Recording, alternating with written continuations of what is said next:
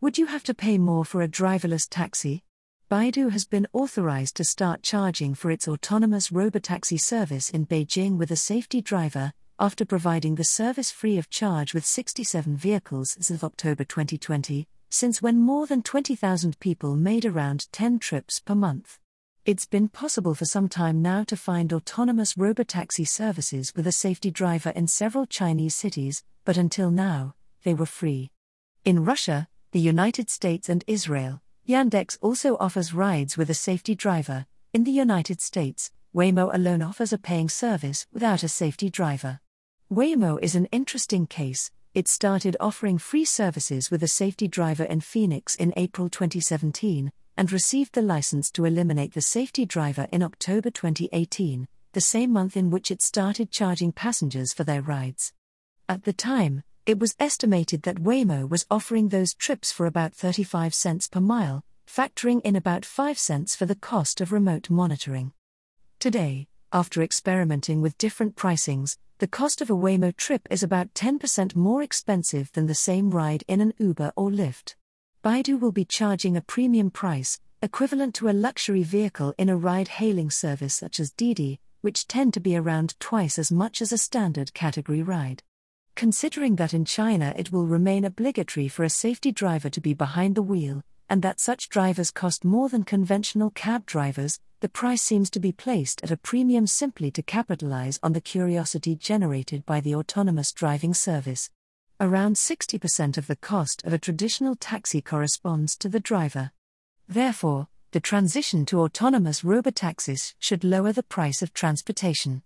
However, the evidence for the moment is that the companies offering robotaxis tend to charge more than for the same trip in a vehicle with a conventional driver, an after effect of the enormous cost in research and development necessary to create the service, to the need, for example, to maintain people, either as security drivers or in remote mode monitoring the trips and helping passengers. On the other hand, transportation in an autonomous vehicle, for the moment, is not without its drawbacks. For example, while with a human driver you could reasonably negotiate a point to end the journey, drop me off at the corner, with an autonomous vehicle, your journey ends where the application considers it can drop you off. If we add details such as helping passengers, carrying suitcases, etc., for the moment, with all the precautions involved in evaluating a service at such an early stage of its development, the fully autonomous service has its limitations. And comes at a premium price. On the other hand, it is conceivable that the companies offering this type of service are keeping prices artificially high to avoid an avalanche of users attracted to a service still in its experimental phase and in small numbers. What can we expect down the road, when glitches have been overcome overcome and there is little need for supervision? Experiments with selected groups of users during beta mode testing indicate that the novelty effect wears off quickly, and that people see it as normal in a surprisingly short time. Can we then expect a price premium above traditional chauffeur driven vehicles, even if the cost of operating the service is considerably lower?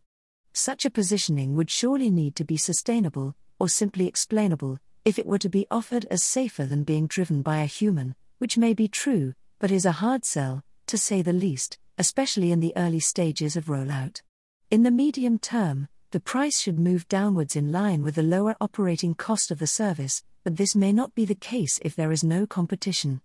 In such a scenario, traditional services would be demand based, as well as on some people's fears of not seeing anyone sitting behind the wheel, and on the other, on their lower price, until the transition would occur based on other factors, and certainly much more slowly than if autonomous services capitalized on their ability to offer a significantly lower price. How will the pricing of autonomous vehicle based transportation services evolve? Is eliminating the cost of the driver the yardstick to consider, or do we need to evaluate it in some other way?